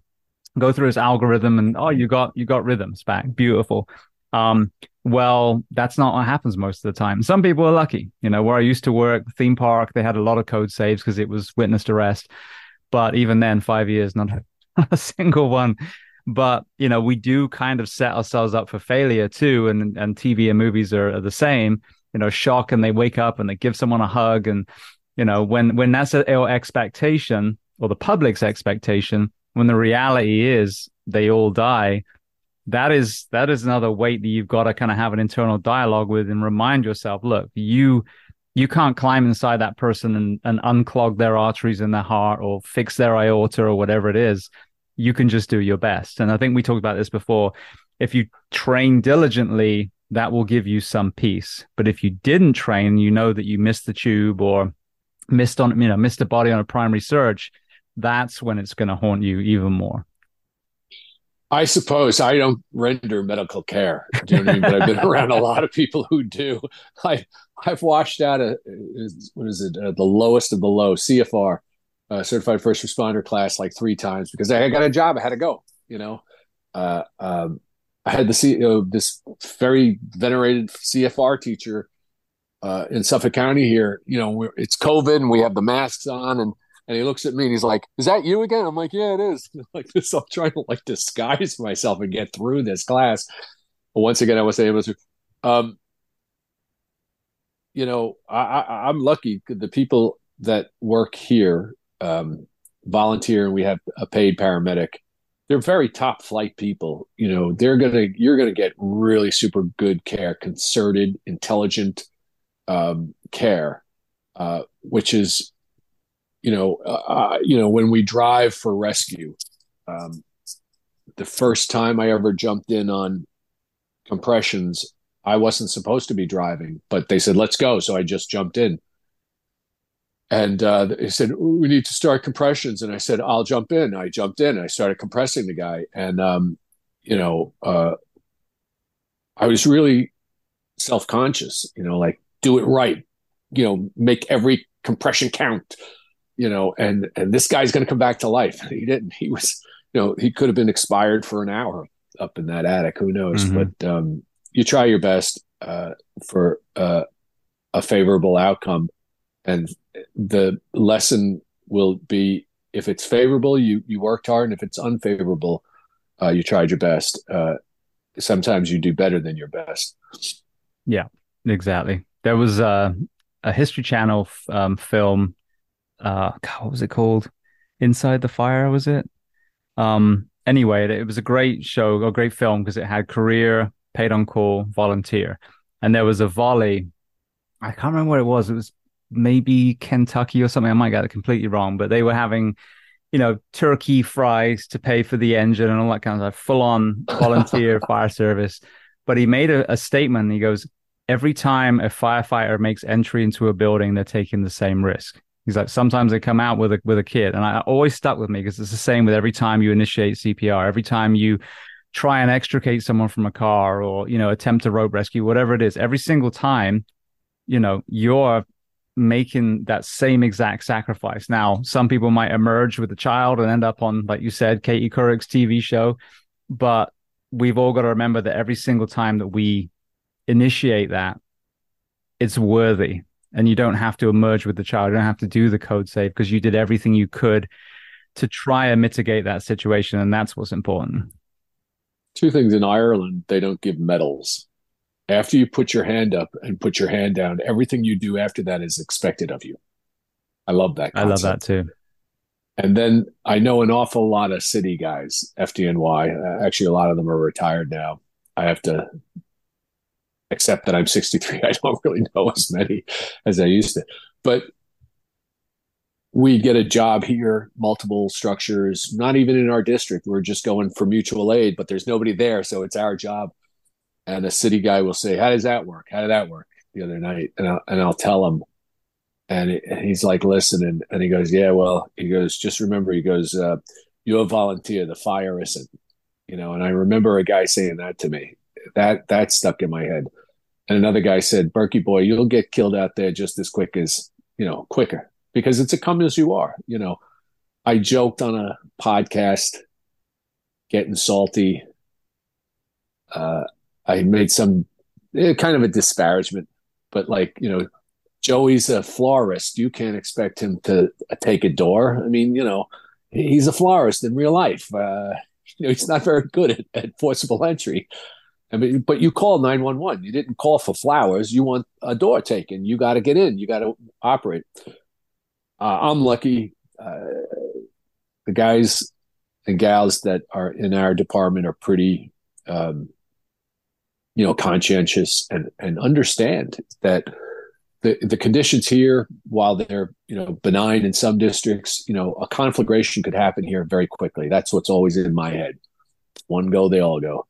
And uh, so we train. Everybody's very good about training, attitudinally. Um, boy, we had we had people come in, get through what we call firefighter one, and then go right on to firefighter two, sign up for the Joseph DiBernardo seminar, get into the uh, Eckert uh, fire. Uh, he's a Camden guy, runs this very extensive, comprehensive uh, training program. So they're train, train, train, train, train, train. You know, and uh, it's never to uh, work. Training is never to work against you. Do you know what I mean? It's it's it's going to work for you. Uh, composure, taking your time, you know, making it count. Whatever your actions are on the fire ground, that just comes with time and experience. But if you're while you're training, you're cognizant of you know real life. Uh, while you're responding to automatic fire alarms and you're looking up at the building saying, what if it was ripping out of those three windows? What would I do? You know, I couldn't get, you know, there's, there's hotels here. When you walk down some of the hallways, both of your shoulders are touching the hall, you know, both sides of the hall because they've been grandfathered in. They were built in the twenties or, t- and, and you'd be screwed, you know, you'd be screwed if you got into a job there. You'd have to like make a hole in the side of the building to get down that hallway. So anyway, it's all by way of saying uh, how you want to play the game. You know, if you want to be uh, as professionally proficient as possible, keep your training up, keep your bodily, you know, your physicality up. Huge important issue, I think. And I also stress that, you know, there's a lot of content out there, how to train to do the job, how to physically stay in shape to do the job. And you should be doing it. You should be doing it because anything else less to me is irresponsible. And it's uh it's it's it's uh it's like a slap in the face to your uh, brother and sister members. Absolutely. Well i want to hit one more area and then we'll go to some closing questions. Um yeah. come out of the strike now. Um i know wakanda forever was one of the ones you did uh, boston strangler somewhat recently. What will, what can we expect from you in this next year as you kind of wind back up again? Gosh, I don't know. Um, they're not going to be cranking anything up significantly between now and the new year. It just is untenable to think that you can do that unless you have jobs like, um, you know, Law and Order and Chicago Fire, Med. Uh, those types of things are ensconced. They're a system. They're a machine. They just flip the switch and they can turn it on. Um, for myself, uh, you know, we'll see what comes across uh, in the new year. Um, hopefully, there'll be some um, something interesting that I can get going on. Uh, an old colleague that I started out with, Hal Hartley, will be doing a film in April called Where to Land with myself, Bill Sage, Edie Falco, Parker Posey, a lot of the actors and actors, or the actors who he gave their start to. We were all colleagues at this one university. Uh, the actors were in the acting conservatory. He was in the film program. And we made films for 30 years. Uh, I did his first film, his third film, his fifth film. Uh, this man, Hal Hartley, if he called me tonight and said, I need you to do a film at two o'clock in the morning, I would go and do it. Um, it's all, it's, you know, dark humor, indie kind of quality uh, material, but it's it's it's fascinating. It's high minded. It's funny as hell, um, and a lot of great performers have come out of uh, his uh, work. So that's going to happen in April. But um, but other than that, you know, uh, uh, just now the the scripts are feeding in mostly indie work. Um, so I'm reading a lot of stuff, but uh, nothing very good re- yet. I'm just trying to keep the bar as high as possible. Well, I want to move to some closing questions. It's been two years since we chatted. Um, mm. The first one is there a book that you love to recommend, or books that can be related to our discussion today or completely unrelated? I, I read different things for different reasons. I, I read a lot of theology a lot of megalithic investigation, ancient architecture, um, history. I love history, any type of history, American world, um, Irish mythology. Um, I just re- read a book called um, This is Happiness by Niall Williams. And it talks about electricity coming to this West Clare, County Clare, West Clare town in Ireland in the early 50s. And it's so reminiscent of the conversations my parents used to have about Ireland because they left Ireland in the early 50s. So, unless you're like a first generation Irish kid, maybe you wouldn't get such a great kick out of this. There's another guy, Kevin Toolis, My Father's Wake, another Irish. I, I, I like rhythms and layers and fabric and textures of literature that I identify with. Do you know what I mean? I say, do you know what I mean a lot?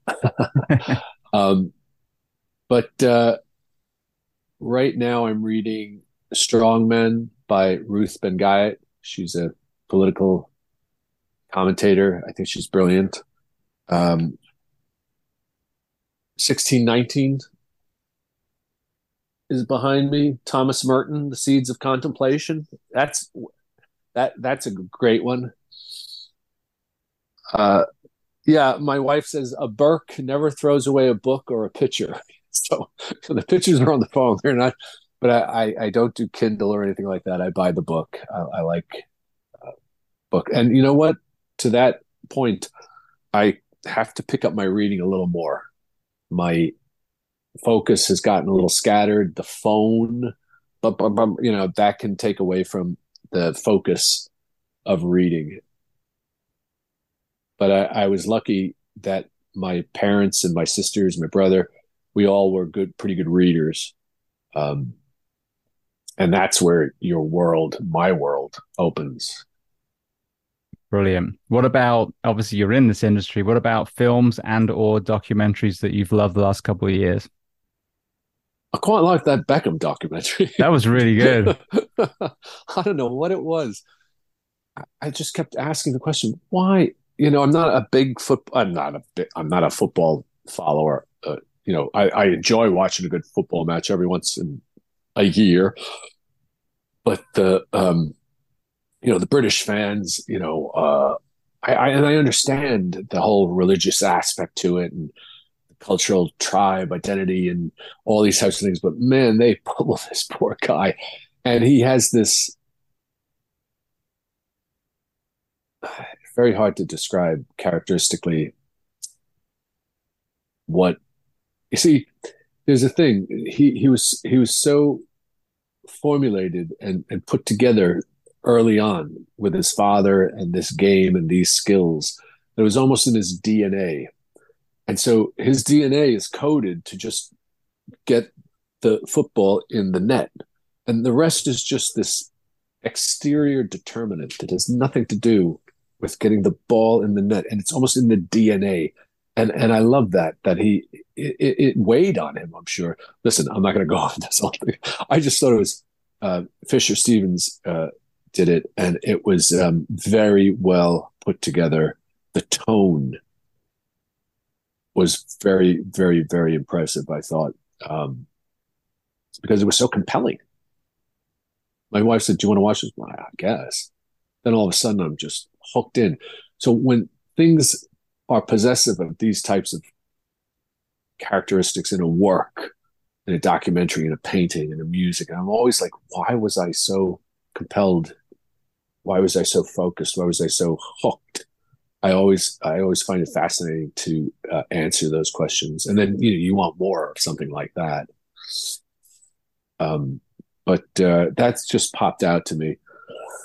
Other than that, I can't think of any movies that I've seen. I, have I've wanted to see, you know, Oppenheimer and uh, uh, I'm trying to think of what else. I just haven't gotten to see a lot of stuff. The one with the, the David Beckham, the one that really struck me was just like you said, you know, you've got this guy, world class footballer, model, you know, all the things. But and there's one scene I know it kind of did the rounds on social media too, but Victoria Beckham is on a couch being interviewed and talking about her working class upbringing, and he peers oh, out the, the door the, and was like, "Tell the tell the car that your father drove." That one. exactly. Tell the truth. Tell it. Tell it. Tell it. And she says, "A Rolls Royce." Thank you. And he exactly. So he just seemed like so down to earth, and I was like, I could literally probably be friends with this bloke. He doesn't seem like a lot of the you know the the people that we see chasing the paparazzi. I'm not saying fame or or acting makes you a bad person, but people that chase the fame is different. And he's always been, you know, he's been on the in the limelight a lot, but he actually seems like he just wants to just be a bloke. And I think that's that's really endearing. And I think that's exactly true. Um, but you see, what you just spoke to was a moment, a very good moment, a very honest, genuine, authentic funny moment.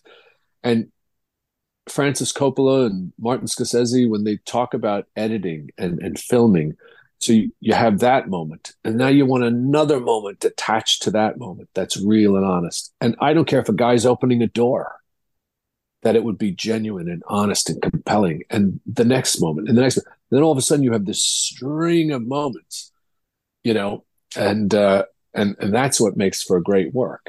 When you string them together you know there's no gap.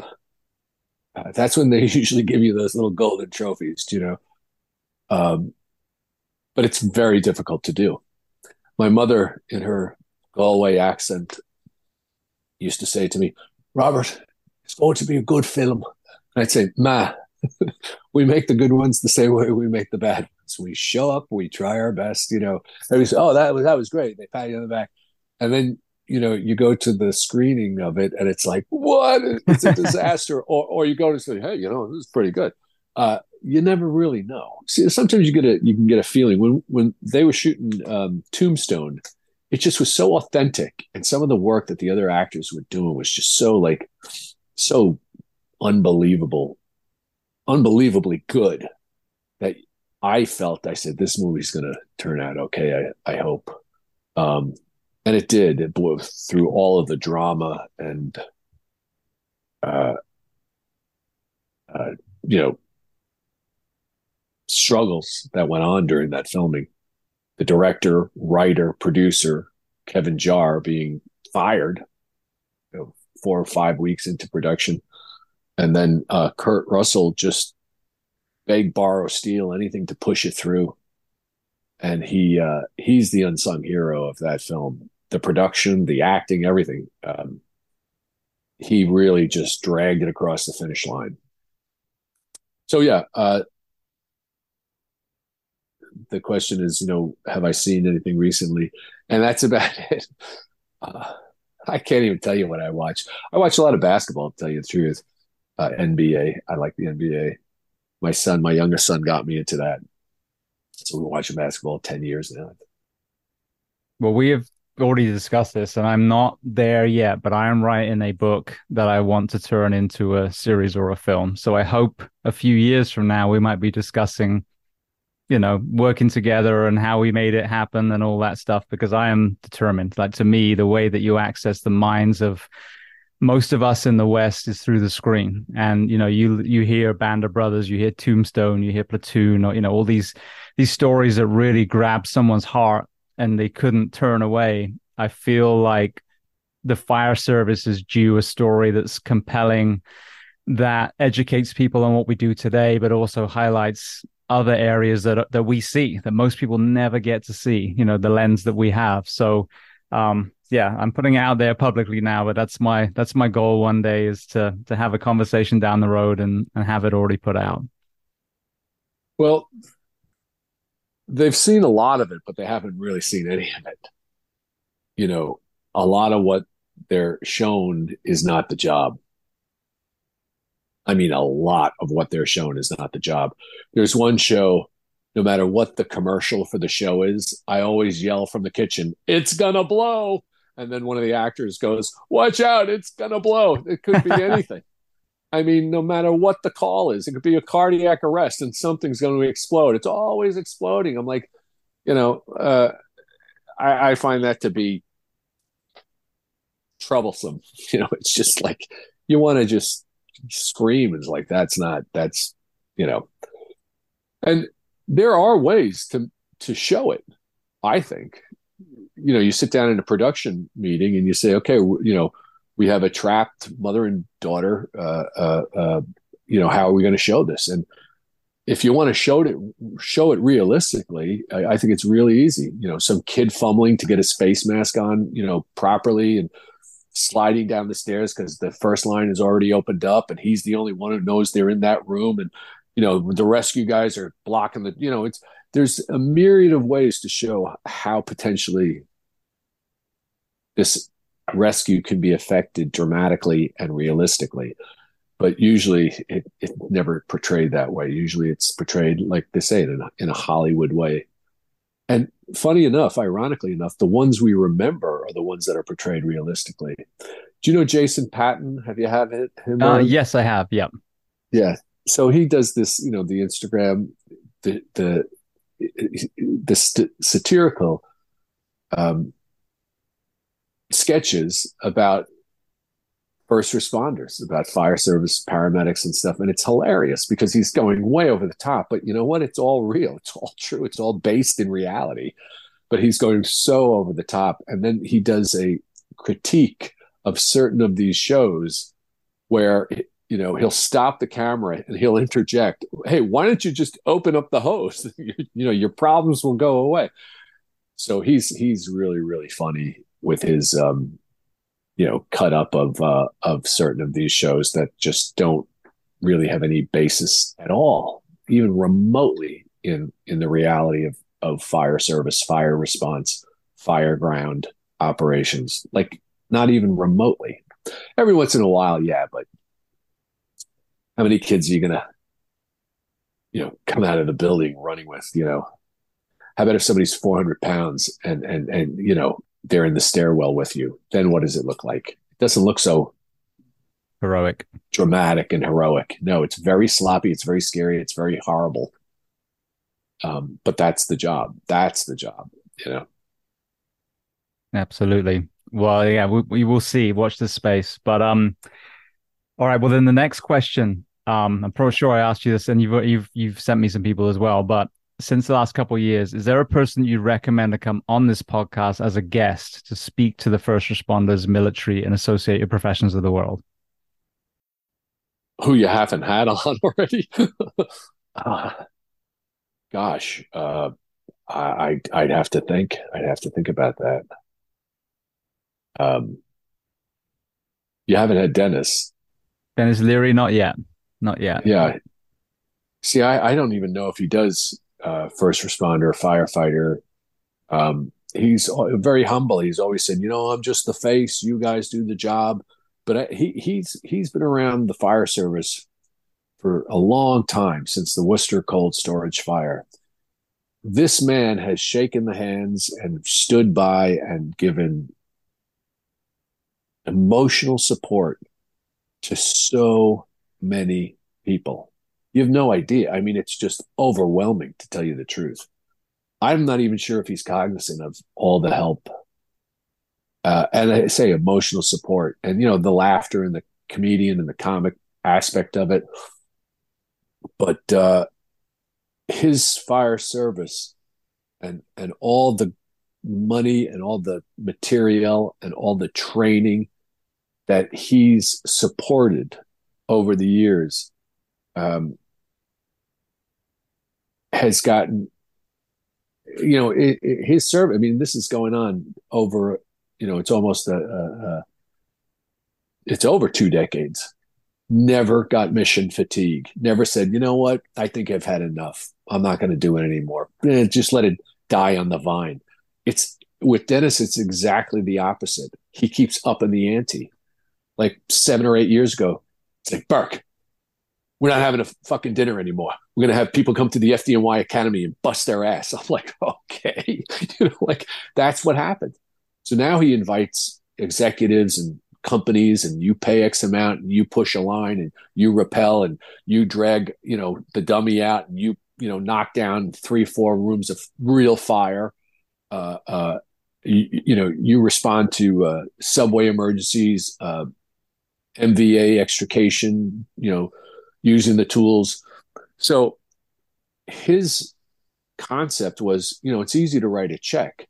But if you've actually had the cutters and you know, you know, you sweat all day long at the fire academy, next time you hear a siren, you got a little more skin in the game. You know what I mean? You're you're a very, very, very sensitized and cognizant to what goes into being a first responder. So uh so he is a guy I cannot say enough um, you know, uh, uh, in the fire service community, he's he's venerated. And again, you know, you wouldn't think he, you wouldn't say he's a humble, the guy is a humble guy because I don't think he's aware. I don't think he sits down and thinks about it. To tell you the truth, he just keeps doing it. Um, and and for any man to never have fatigued, because I've seen it. I've seen it with veterans.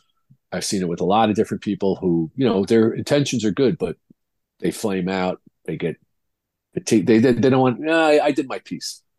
That's that's not been his experience. He just keeps pushing it more and more and more. And um, yeah, so I, I I would think he would be a great guest. Beautiful. Yeah, and I'm working on on a few, and uh, you know, obviously that would be amazing if if if we made it happen again, like you said, very busy and, and pulled a thousand ways. But uh, I think him, obviously Steve Buscemi, um, you know, Gary Sinise, some of these people that have been so embedded in fire and military. Um, you know, it would be great to hear some of their stories because, like you said, they're they are humble, but I don't think they realize how grateful our communities are for what they've done. So it wouldn't be a and what was it like in Forrest Gump? It would actually be, you know, talk to me about and how did you become this amazing human when so many people are self-serving and you've been altruistic with your position? Those are the kind of views I'd love to hear. Yeah, you, you, two great examples, uh, Steve Buscemi and uh, Gary Sinise. Gary played Lieutenant Dan and uh, probably met a you know a, a bunch of you know wounded uh, veterans and disabled uh, veterans, and and then just you know something probably clicked, you know, and and I I totally identify with that. He has been, I can't even say enough about I used to think there was six or seven of the guy because one minute he's in Afghanistan, the next minute he's building a house in you know Pennsylvania. The next minute, you know, he would just seemed to be everywhere. Uh, really super effective, getting a lot done. Um, and again, no mission fatigue keeps up in the ante. Uh, and the same thing with Steve Buscemi and his work with uh, Friends of Firefighters. Um, he always turns out for Denis Leary at the FDNY Academy each year. And uh, yeah, I think, you know, when you're directly affected sometimes uh, by loss, you know, you have to make sense of the loss. And, and that that's what informs, you know, Denis lost his cousin, uh, Jeremiah Lucey, and, uh, you know, his good friend, uh, firefighter Spade. And, um, yeah, so that loss, you have to make sense of it. And action is a good way to make sense. You know, you can say, "Oh, I miss Jimmy." Well, yeah, you know, uh, maybe you can show me how much you miss him, rather than tell me. And and all those men, uh, Leary, Sinise, and, and Buscemi are men of action, I believe. Absolutely. All right. Well, then the last question before we make sure people know where to find you. What do you do to decompress these days? uh, uh, I'm at the firehouse a lot. I have contractors who drive by and say, "Hey, Bob, I'll give you a job. I, will pay you to do." You know, um, I train. I work out a lot. Uh, decompression. Uh, I'm gonna let the ocean get a few more degrees colder, and then we'll go for swims, winter swims. Um, I like doing that. I started doing that with my sons. Uh, decompress. Well, I live on the coast of the Atlantic Ocean, you know, and all I got to do is go outside and walk on that beach and, you know, you're decompressed. Uh, I, I, you know, yard work, housework, carpentry, uh, that type of stuff. But I like the I like the service. Like we were just in the firehouse. We're getting this new bay door, and the place is a wreck.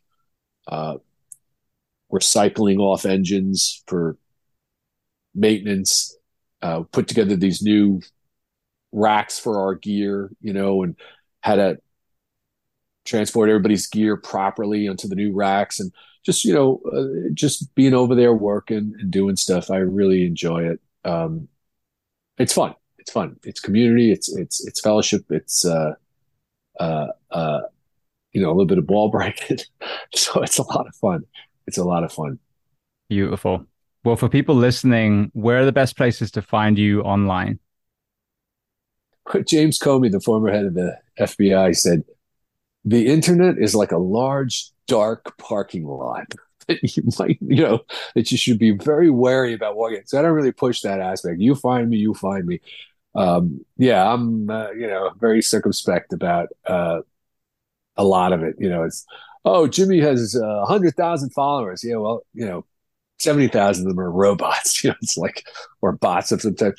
It's a very strange prospect. So I try to keep my foot on the brake. Beautiful. Well, I want to thank you so much. It's been another great conversation, arguably better than the one that we deleted.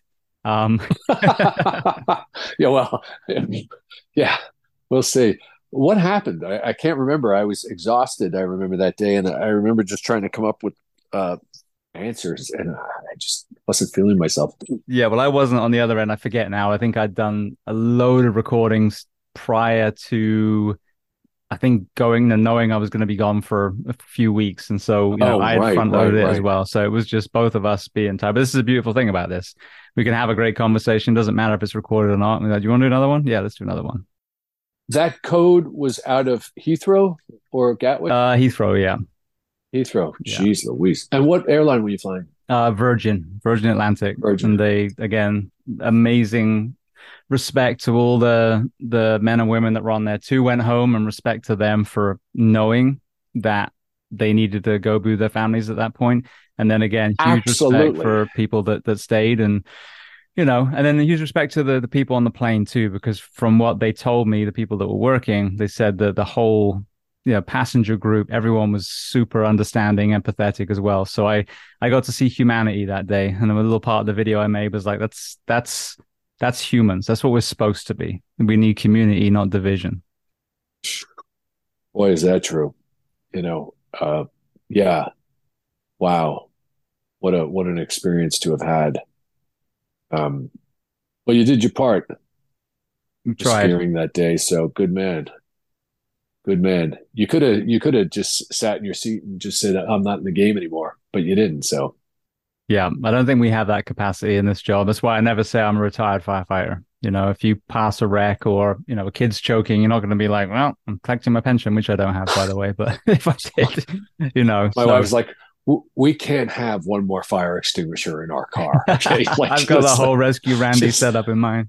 yeah, she said the the the lithium ion, you know, these they're impervious to chem anyway. So it's like unless you're carrying copious amounts of water, you're not going to be effectual.